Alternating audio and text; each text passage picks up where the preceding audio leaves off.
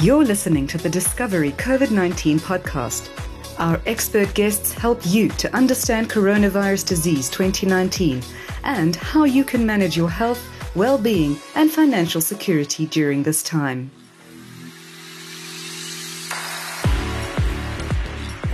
You're listening to the Discovery COVID 19 podcast.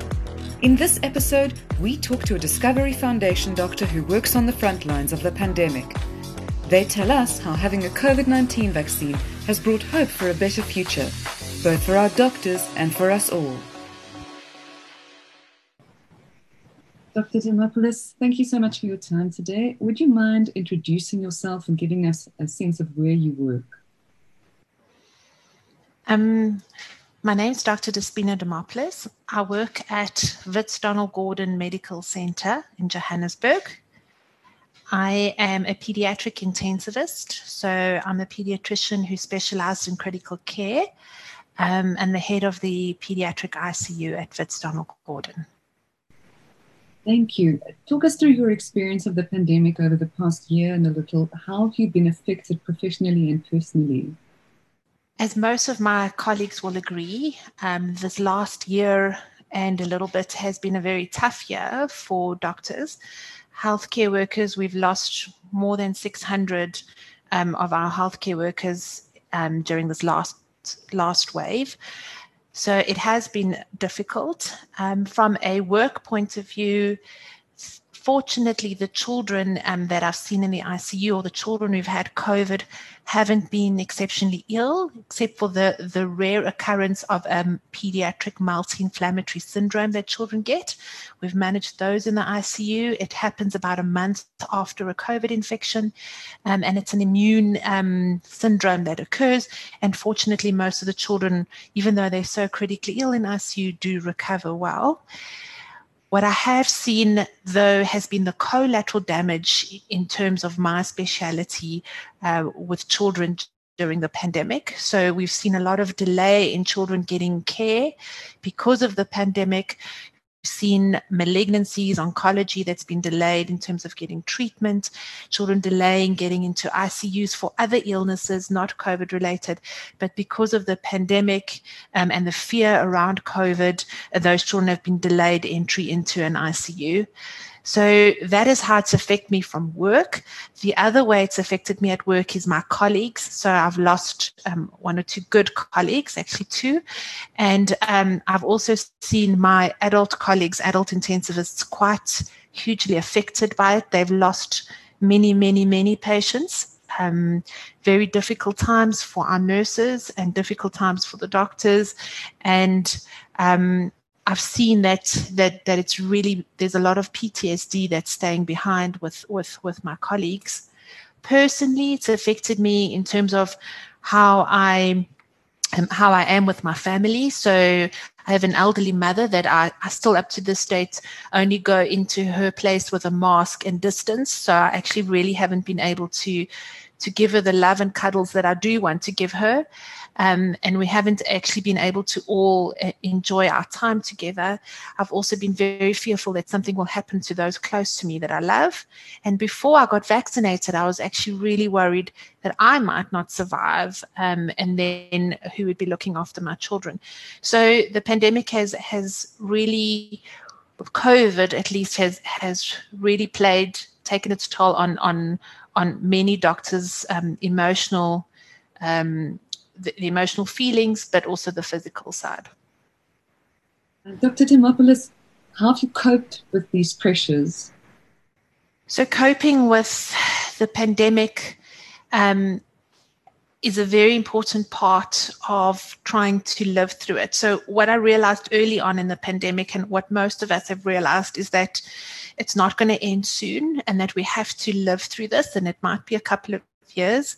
Um, and so, we need to find a way to be resilient and to be able to take care of our patients. But also, if we don't take care of ourselves, then our patients will suffer. So, um, what I've done and what a lot of my colleagues have done is is we've seeked so we've seeked therapy. Um, so so we've gone and seen psychologists just help um, with debriefing when we've lost patients or when it's been difficult um, in the hospital.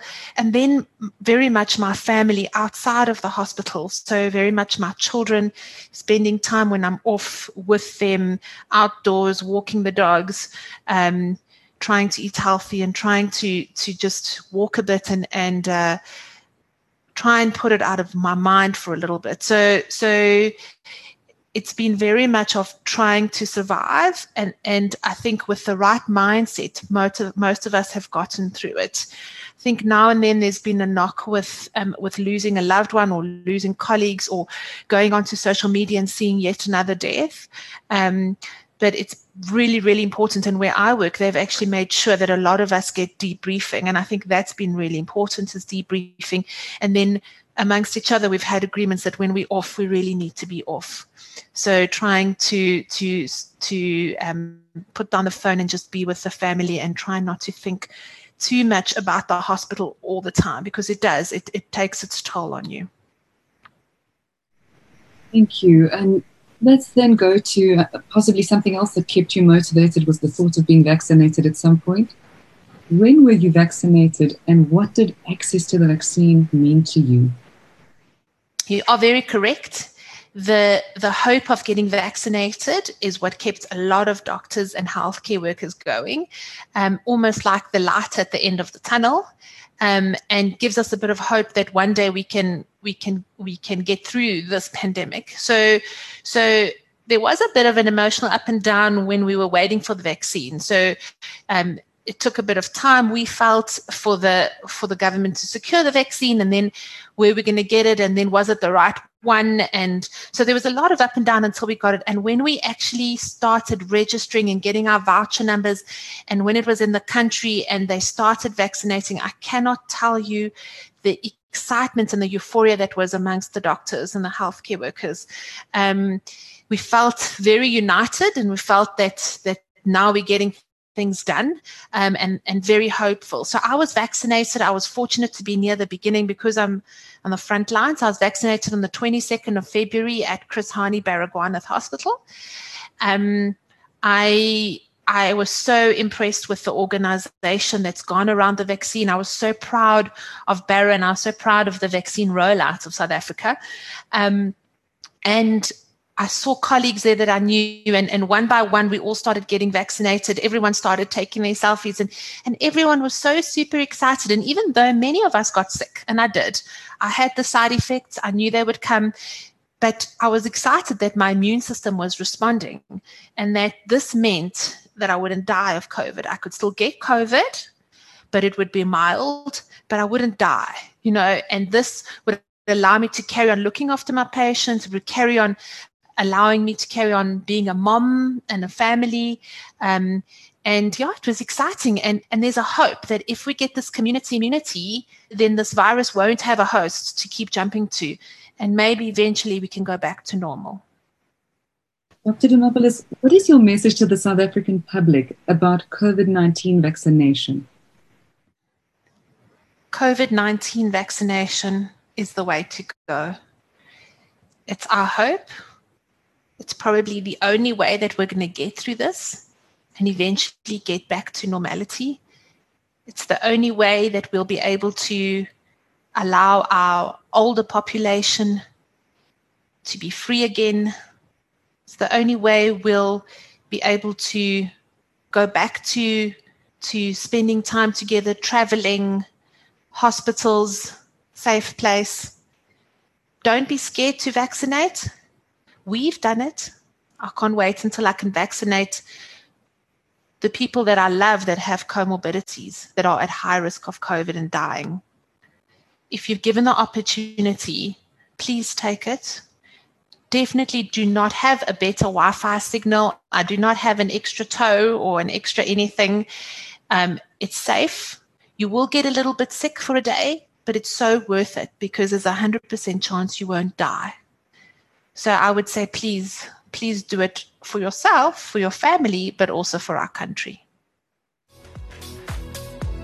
This podcast was brought to you by Discovery. Stay informed, stay healthy.